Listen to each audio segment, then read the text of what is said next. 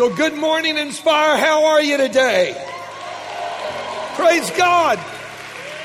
Amen. God bless you, and you may be seated. We welcome all of you, our first time attendees. We're so happy that you have come. And those who are joining us today at home, we're delighted that you are watching as well and worshiping with us. This is a glorious day. There are three days, as I mentioned Friday night, that in the course of a year are the triumvirate of days. They stand out above all others, and they are the birth of Christ, the day he was crucified, and the day he was resurrected. It wasn't long ago we celebrated the birth of Christ.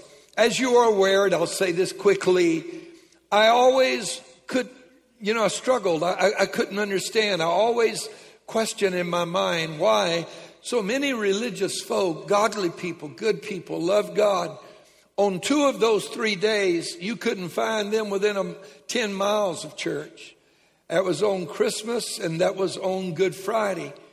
We always were told those were, were family days. And here at Inspire, we've tried to buck that trend and go against that and once again implement worship on Christmas Eve and Christmas Day and on Good Friday. And I want to tell you, Friday night was amazing. It was. Amen. Those three days, Christ, in all of the year, he should be honored, but especially those three.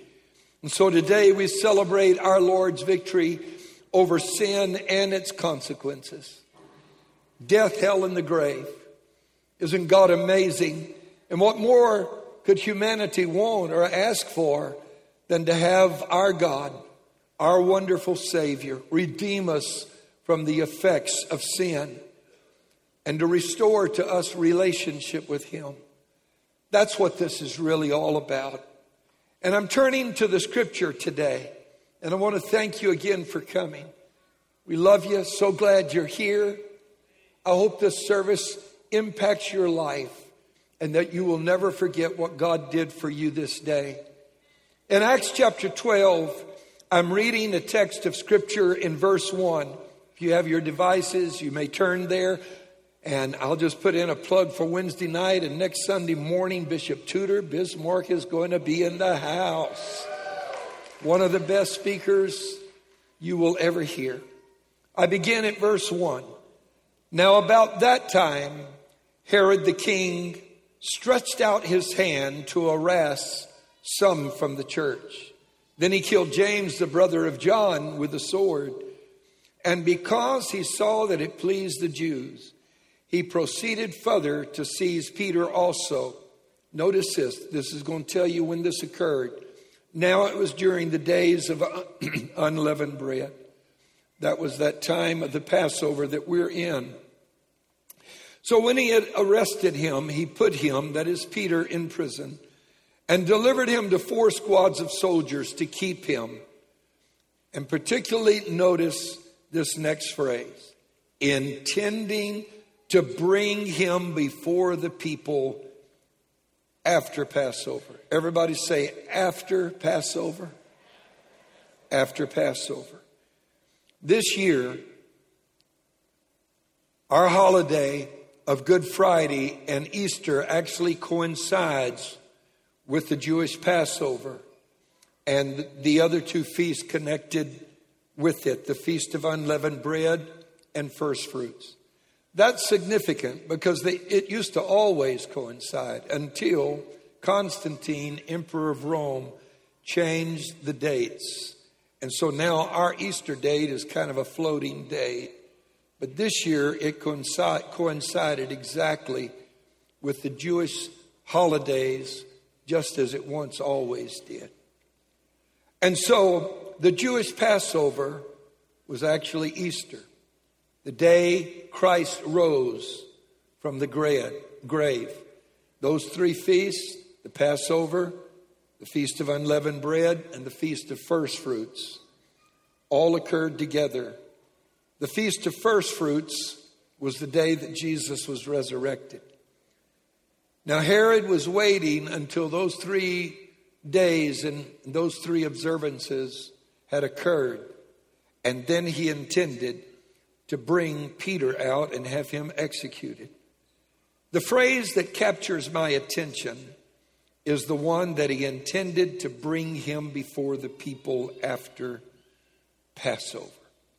I want to speak today from the subject after Easter intentions. After Easter intentions. Father, I thank you for the incredible Word of God that gives us light to illuminate our path every day. I thank you for the sacrifice of our Lord. And I thank you that He gave Himself that we could be here this morning, that we could be saved, delivered. None of us found God. You weren't lost, you found us. And I'm so grateful for everything that you did. I thank you, Lord Jesus, that you gave yourself to suffer so horribly the agonies of the cross and be buried in the tomb. But I am grateful that you rose again this very day. And I praise you for that and will ever serve you because you did, because you did that for me and all of us. And so anoint your word this morning and let it fulfill the mission that it has come to be delivered with, and let that mission be completed in every heart. And I ask it in Jesus' name, and everybody shouted and said, Amen. Shouted out loud. Boy, that sounds good. You look beautiful. Good to see you in the Lord's house. Amen. He is risen. He is alive forevermore. Amen. The extraordinary significance of this day, Easter, is summed up for us in Colossians 2, chapter 13 through 15, where Paul writes, And you, and I'm going to change that and use the collective pronoun as though we were speaking about ourselves. And we, being dead in our trespasses and in the circumcision of our flesh, He, that is God, has made alive together with Him, having forgiven us all, say that, all our trespasses. I put that in the collective pronoun to include us because some people feel like God did what he did for everything but them. But I want you to notice he has forgiven us all, not some, not 99%, all of our trespasses. That's amazing. The next verse says, having wiped out the handwriting of requirements that was against us, which was contrary to us, and he has taken it out of the way, having nailed it to the cross. In those days when you were convicted of a crime, they would imprison you and they would charge you money before you could get out. They would imprison you for debts. And they would nail to the door of your prison cell a parchment that listed the charges and the amount of money that had to be paid before you could be released. It wasn't like you're going to do six months. You were there until the debt was paid. And your family would struggle to raise money. And as they paid against the debt, they would mark a line through it and they would show the reduced amount. And then the next amount as you paid more. And then the next amount until finally the debt was paid in full.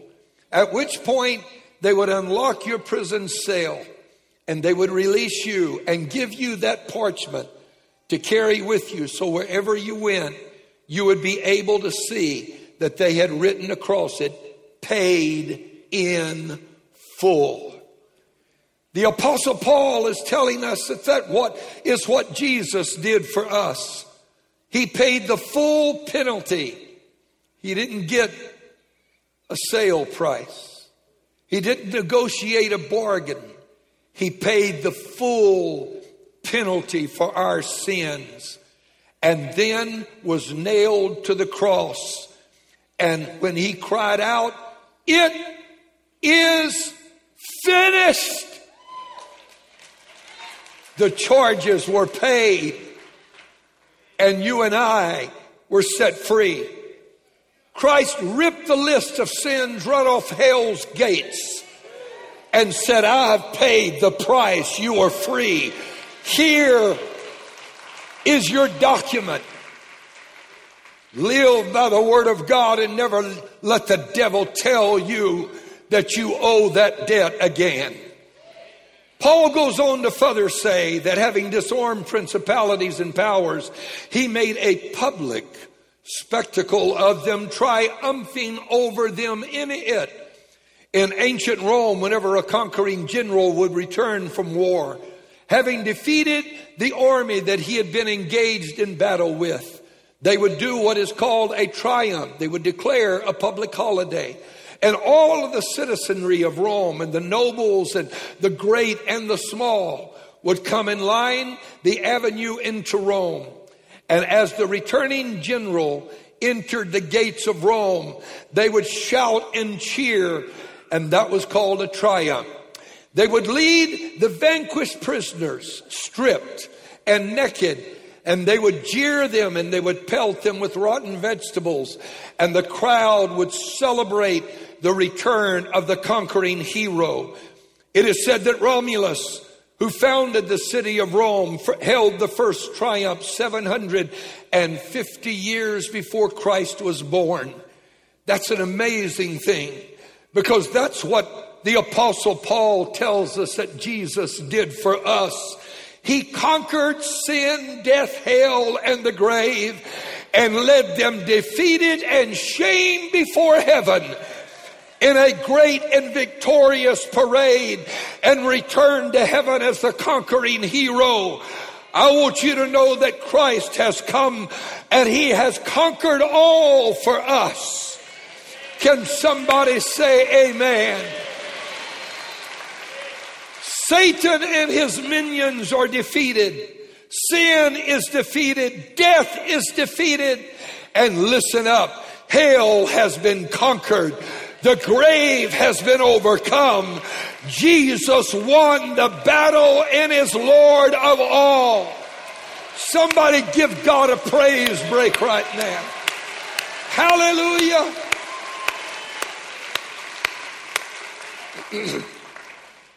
the big question is that after Easter, what will we do now that Christ has conquered all?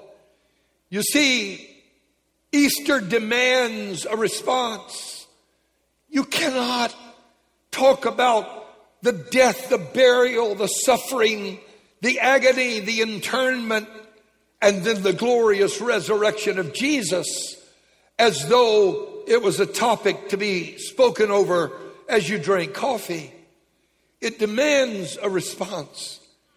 In our text, we see that Herod had after Easter intentions. He had plans following Easter, something he intended to do. And granted, they weren't the best plans he could have made, but he had if, after Easter intentions nonetheless. It is on this thought that I want us to focus for just a few minutes. Passover occurs each year at the time of the original Easter. As I explained in the Good Friday service just two days ago, Easter is actually the fulfillment of Passover. Christ was our Passover lamb, the spotless lamb. Just as those who had the blood applied to the doorpost of their homes in ancient Egypt were passed over when the angel of destruction came through the land. We who have Christ in our hearts are covered and protected by the blood from the destruction of the evil one. Amen. And may I say a word to every father in this home because you're the priest to your family or every single mom. You need to live your life with the blood of Jesus covering your home, your family, and your house. We live in a world that is going crazy. Some of us look at what's happening who have spent a few years on this planet and we shake our heads. Some of you who are younger, I've heard you ask the question, can this go on another 25 years? the insanity of the times in which we live. Make us all aware that something momentous is coming just down the road and we need to prepare for it. Just as the Passover lamb was sacrificed on the cross of Calvary and rose again, you and I are someday going to be resurrected to be with him. Hallelujah to the Lamb.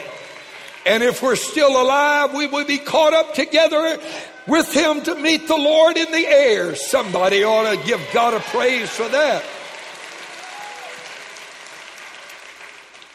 Herod had after Easter intentions. He had plans as soon as the Passover was behind him. Hopefully, you and I do as well.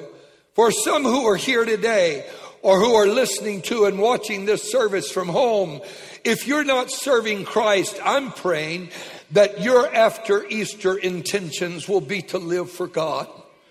I'm hoping that you will be so touched and moved by what Christ has done for you that you will make a decision I can't live without living my life for the one who redeemed my life. I must serve him. Easter is the perfect occasion to give your heart to Christ. I can't think of a better day. I truly cannot. I can't think of a better time to begin your new life as a believer. And hopefully you will be moved by the love that Jesus has for you to such a degree that his love will win you over. And in this service today, you will say, I'm giving my heart to Christ this morning. I'm going to live for him. My after Easter intentions is to be a child of God. If you do that, I want you to know all of heaven will rejoice. There will be a party in heaven because you made that decision. But you see, there are also believers who have been disengaged. That is this Easter, I think that God is talking to some of us as well. If you're a believer and this whole COVID thing has affected your commitment to God, your church attendance, you know, during COVID, it was real easy to have an excuse not to be in the house of God. I mean, the doctor said don't go. The medical experts said don't go, right? Well, you know, every one of us still live in a body that is flesh, that is looking for an easy way out, that wants the route of least resistance. And man, that's exactly what some of us needed to hear. We have the perfect excuse. But can I let you in on a secret? That wasn't the only reason some folks stopped going to church. Did you know that prior to COVID, the average Christian in America attended one time out of every four Sundays? Once out of every four Sundays. That wasn't how I was raised. Anybody in the building remember back in the day? You went to everything if the if the doors of the church were open. Anybody remember those times? I was raised by a praying grandmother, and I'm going to tell you, if they had church, you be there.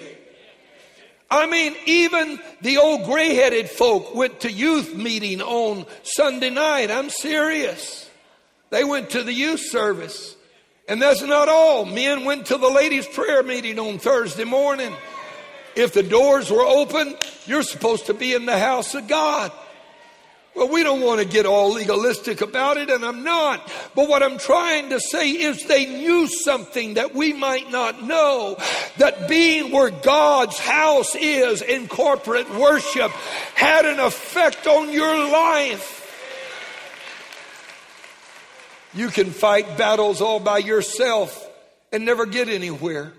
But when you're caught up in the presence of other believers worshiping God and the presence of God is there, it makes a difference. And so we had reasons. That's exactly what we needed an excuse to drop out. Maybe we've gotten so busy that we couldn't come. Jesus talked about that and cautioned us lest that happen.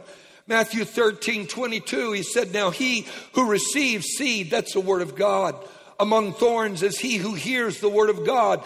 And the cares of this, whoa, cares of this life and the deceitfulness of riches choke the word and he becomes unfruitful. Man, there's never been a more busy time in the history of humanity on this planet. We're so busy. We've got microwaves. We've got dishwashers and washing machines. I remember wash day when my grandmother would wash clothes one day a week. It was a whole day's affair. Now it's so easy. Throw them in the washer, walk off. Well, a few minutes later, come back, throw them in the dryer and forget about them. Anybody glad for the modern conveniences we've had? But have you noticed that in spite of drive through windows, they get your food out to you in less time than you can thaw the meat out to cook it? Have you noticed that we're still busy? You know why? We spend most of our time on these things right here. We get so busy. The average American spends over two hours a day just on social media. Busy, busy, busy, busy, caught up in the affairs of life and the cares of life choke the Word of God right out of us. And then we're too busy to be in the house of God. You say, You guilt tripping me? Nah, I'm just telling you the way it is. You know how it is. Amen. And be honest. Be honest. Didn't it almost feel good when they said you don't have to go to church because of COVID? Your flesh, flesh said, Well, I get to sleep late Sunday morning. I can watch the service in my PJs. But then the next thing you know, you were sleeping late and not watching the service. Oh, I know. I know. Amen. And I pray that today, if you're one of those that became disengaged, that on this Easter, your after Easter intentions are, I'm going to dig in again. I'm going to get a grip again. I'm going to get a hold again. I'm going to recommit to God again. I'm going to be on fire again. I'm going to go to church again the way I need to, the way my family needs me to. I'm going to be there. Amen. Everyone is watching what is going on in the Ukraine. When the war started, our generals told us three to four days max they would overrun the Ukraine. Now we're in 50 plus days of war. And I don't know about you, but man, my heart swells when I think of those people fighting over there in defense of their homeland. I'm so proud of them. They should have been trampled under the war machine of Russia, but they're still standing 50 days later, and I love it. I said, I absolutely love it. I pray for those folk. I'm praying for that nation. Yes, I am. I remember when we used to have that kind of pride right here in America. I mean, the, the former Miss Ukraine, a photograph was taken with her holding a rifle. She said, I'm going to war, and she did. Doctors went, have gone to war, dentists, nurses, politicians, garbage collectors, carpenters, plumbers, housewives, school teachers, professors, they're fighting for their country. Amen. And every one of us are proud and amazed at the resilience and the strength of the Ukrainian people. But do you know something? In war, you get wounded. And some of you have stopped going to the house of God because you got hurt in the war. You got hurt in church. Somebody damaged you. Somebody said something. Somebody did something. Somebody accused you of something. Somebody ignored you and overlooked you, and you got wounded in the house of God. But let me show you what's going on in the Ukraine. They're getting wounded, and you know what they're doing? Right there with their bandages. See that guy? See the blood on that thing on his arm, that sling? He didn't lay down his rifle and said, I got, I quit. I got hurt. Can you believe it? A war happened and I got wounded. I, I wasn't in it for this. No, he kept his rifle and continued to fight. And I want to encourage you if you've been wounded and dropped out, let your after Easter intention be to get back in the battle again. We need you. Come on home. Get engaged in the war. We need you to be in the battle with us. We're fighting for this nation. The church is at war, and the powers of darkness would like to cause the church to be overrun, trampled underfoot, and then forgotten. It would like for its beliefs to be ignored, yet those beliefs are literally from the Word of God. Every time you walk in the doors of God's house, you're casting a vote for the kingdom. You're casting a vote for God. And every time you stay home, you're casting a vote for the other side to win. You don't want that. You don't want God to, God's kingdom to lose, and it's not going to. I want to tell you it's going to triumph someday, but you want to be there when it does, and you want to be a part of the celebration. Hallelujah. And thirdly, if you are a committed believer, Easter is the time to draw even nearer to God. Get even closer. You've been here all along. You've weathered the storms. You've been right there praying and seeking God and fasting and serving. You know what? In the ancient Jewish law, there was a provision made for what they called voluntary sacrifices or offerings. There were some that were not voluntary, they were mandatory. There were five types of sacrifices in the Old Testament Levitical law. But there was a voluntary sacrifice where you didn't have to offer it. You, nobody made you. There was no gun in your back. God wouldn't punish you if you didn't. That's not it. But you know what? You would take that voluntary sacrifice and bring it to the house of God. And you would say, I want to offer this as a voluntary offering just because I want God to know that I love Him. Just because I want to get closer, I'm going to go beyond what is required. I'm going to go a step beyond what is mandatory. I'm going to walk the second mile. I'm going to see, I, I know all the rules, but I'm, I'm going to go beyond that. I'm not one of those trying to live right on the edge of falling off the precipice and being lost. No, sir. I'm going to go all out for God and give Him what He didn't even require. He gave His best for me. I'm going to give my best for Him. Can somebody shout and say amen? That's what a Nazarite was. Did you know that? We read about Nazarites in the Bible. Samson was born, and from the day he was born, he was to be a Nazarite. Never cut his hair, never touched any products of, the, of grapes or vines. That was part of the requirement. He messed up his life in other ways. But did you know that you could choose to be a Nazarite? That was one of the provisions of the law. You didn't have to. You could just be perfectly content working your job, going to the house of God when you were supposed to, serving people, smiling, raising your family. But if you wanted to get closer to God, you know what you could do? You could say, I'm going to be a Nazarite.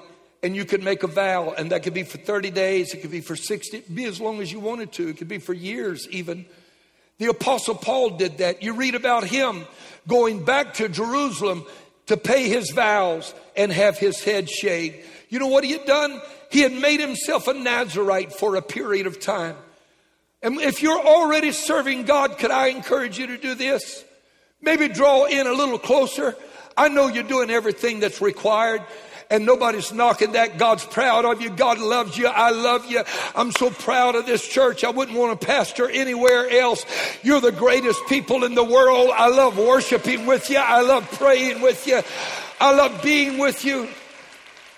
But can I tell you that one of the things that has blessed my own life the most is sometimes just to draw close to Him and say, Lord, I want to do something you don't require just to show you I love you. Amen. And so, if you're a committed believer, why don't you in this Easter season say, you know, I have after Easter intentions. I'm going to do something that isn't even necessary. I'm going to just love Him that much more. Oh, I'm doing everything that I can, everything I'm supposed to do, everything the Word of God says. But, Lord, you've been so good to me. You came when you didn't have to. You left heaven and streets of gold to come to this dirty, blighted, sin cursed world. And because you did, Lord, I'm going to just do a little bit more than I need to for you. I'm going, to, I'm going to praise you harder. I'm going to worship you more. I want every atom of me, heart, soul, mind, and strength to be devoted to you. I want every atom of my being, down to the electrons and the protons and the neutrons and any other trons they may have that make up my body. I don't want one of them to not love you. I want to love you from the crown of my head to the soles of my feet. I'm getting ready to close. Just a few minutes. You know, those are good after Easter intentions to be saved, to recommit, or to draw in a little closer. But can I tell you, the longer I live, the more I realize that life is a race between time and good intentions. Herod didn't get to fulfill his intentions. God set Peter free. Angel came and unlocked the prison door, and Peter escaped. And what Herod intended to do after Easter never did get done. And how many of us, we have intentions that never, never or fulfilled. The Bible tells us of a number of occasions when someone intended to do something, but somehow things didn't turn out the way they had planned. Way back in Genesis, we read of, of Jacob's 11 sons. Benjamin had not been born yet. He would have been the 12th. And the youngest was Joseph. And 10 of Joseph's brothers were jealous of him. Oh, you've never been through that, have you? I was talking to some of you wounded and hurt in church. Let me tell you, I've been there. I've been talked about. Who hasn't? I've had folk make up stuff that when they made it up, I like, what? I had to admire them for their imagination. I'm serious. I thought, my God, if you'd put that into some creative channel, you could make a billion dollars and be another Elon Musk. Some of the stuff that they create I've been talked about. You have too. But you know what you do? You look around and you realize, hey, all these folk here that look so pretty on Sunday morning,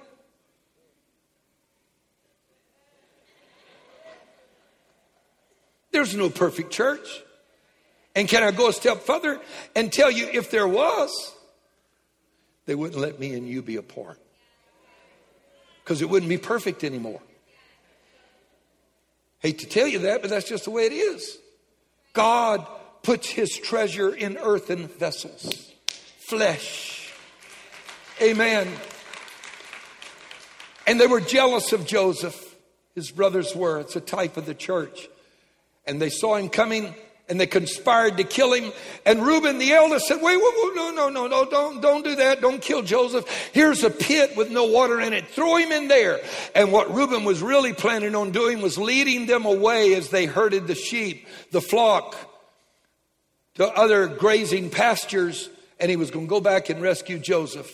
And so Reuben sets out after they throw Joseph in the pit. He says, guys, I'm going to go spy out some better pasture land and he takes off and he thinks that they're going to follow him and he's going to circle back around. But while he's gone, Ishmaelites come, a trading car- camel caravan comes, and the brothers look at each other and say, Look, these are slave traders. Man, rather than let our brother die, let's make some money on him. They pulled him out and sold him to the Ishmaelites and the next thing you know, he's down in Egypt. Meanwhile, Reuben returns, who had good intentions. The brothers have moved on now, and he comes and says, Hey, hey, hey, Joseph, I'm going to drop a rope down to you, but there's no answer. He lost the race between time and good intentions. And I got a word for somebody because some of you have been betrayed too. Some of you have been betrayed by family. Don't say amen. Some of you have been hurt by people that are sitting next to you right now, or they're not here. You've been wounded. But let me tell you something God used that to bring you to where you are right now. Hallelujah. You see, God specializes in turning things around. And what was meant to harm you, He will turn it to your good. Somebody ought to give God some praise in this house. Hallelujah. Amen. Oh, I know you didn't like it. I've been through things that I'm so glad I went through it. Do I want to go through it again? No. No, thank you. But I'm glad I made it through it because I wouldn't be where I am right now if I had not. I serve a God who specializes in divine reversal. He can take what the enemy meant to harm you and turn it to your good. Hello. For all things work together for good to those who love God and are the called according to his purposes. So you might not like the bus that you've been riding on, but it's going to still bring you to the right destination by the time God gets through directing it. Somebody that made it through some stuff you weren't supposed to make it through. Look at your neighbor and say, I'm still here. Would you do that?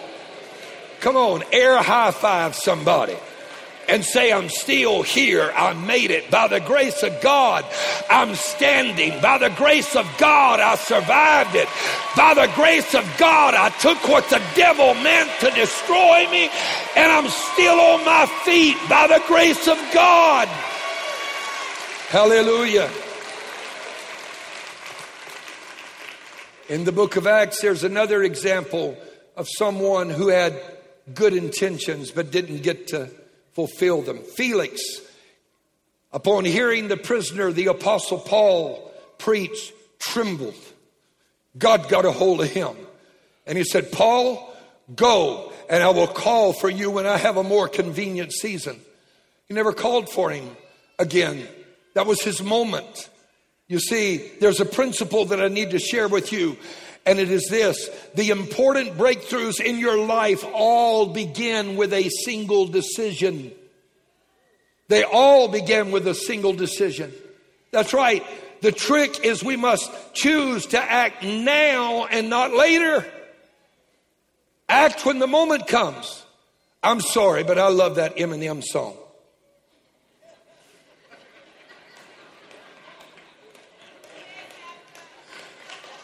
Lose yourself in the music. The moment you own it, never let it go. You only get one shot. Don't lose your chance to blow. This opportunity comes once in a lifetime. You got to grab it when it comes. You got to get a hold of it. You've got to act on it. Hallelujah. Oh, I feel the Holy Spirit in this room. God's talking to somebody right now. Y'all forgive me, I'm getting happy. In 1599, Caesar wrote in Julius Caesar, Act 4, Scene 3, there is a tide in the affairs of men which taken at the flood leads on to fortune. Omitted all the voyage of their lives is bound in shallows and in miseries. On such a full sea are we now afloat, and we must seize the current where it serves or lose our ventures. Fancy way of saying, you better get going right now. To not act is sometimes a decision to let the opportunity pass you by. Years ago at a resort community, true story, on the East Coast, they were having a town hall meeting many years ago. And about 12 people were there that were the leaders of the community and they were discussing the financial problems of the community and what to do and considering different prospects. And there was a stranger that had joined them and no one knew who it was. And he spoke up and tried to say something but they cut him off and just talked right over him. And that was the last time the only time he spoke. And at the end of the meeting he got up and was the first to leave and somebody was late attending the meeting that was one of the leaders of the community. Meeting just about over, and the man rushed in and they said these words What is he doing here? What is he doing here? Did he agree to help us? And everybody looked at him like, What? What do you mean, what was he here? Who are you talking about? And he said, That man I passed on the way out. And they said, we don't understand what you're talking about. He said, You mean you don't know? That was John David Rockefeller. And that was his yacht in the harbor. Now, if you don't know about John David Rockefeller, he's considered to be the richest man who ever lived, with the exception of Solomon. He was worth $464 billion in today's dollars, which is about two times what Elon Musk is worth who is currently the world's wealthiest man at 224 billion. His worth, Elon Musk's worth is less than half that of Rockefeller's. Lose yourself in the music the moment you own it. Better never let it go. You only get one shot. Don't lose your. Boy, you better grab it. Now is the time to act. This is pointed out in the famous Latin phrase, carpe diem. And what it means is literally seize the day. It was a phrase coined by Horace, the Roman philosopher, 23 years before Christ was born. That's how far back people have known that you better seize your moment when you can. And I'll close with this. Success in any endeavor, whether it's your marriage, your family, your finances, your ministry, serving God, is a combination of several things. Hear me. Hold up four fingers if you would. Everybody. It is a combination of preparation, meeting opportunity at the right time with God's favor and blessing. Any one of those four things missing, it's an uphill struggle all the way, and there's no guarantees. This is what Easter does for us.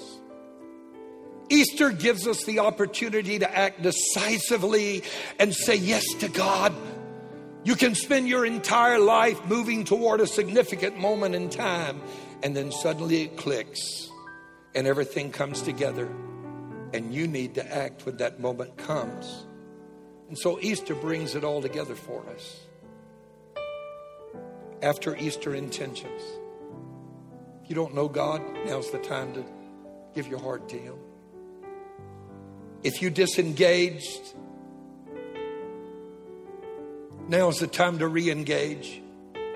If you are engaged, now's the time to commit even more. Would you stand with me?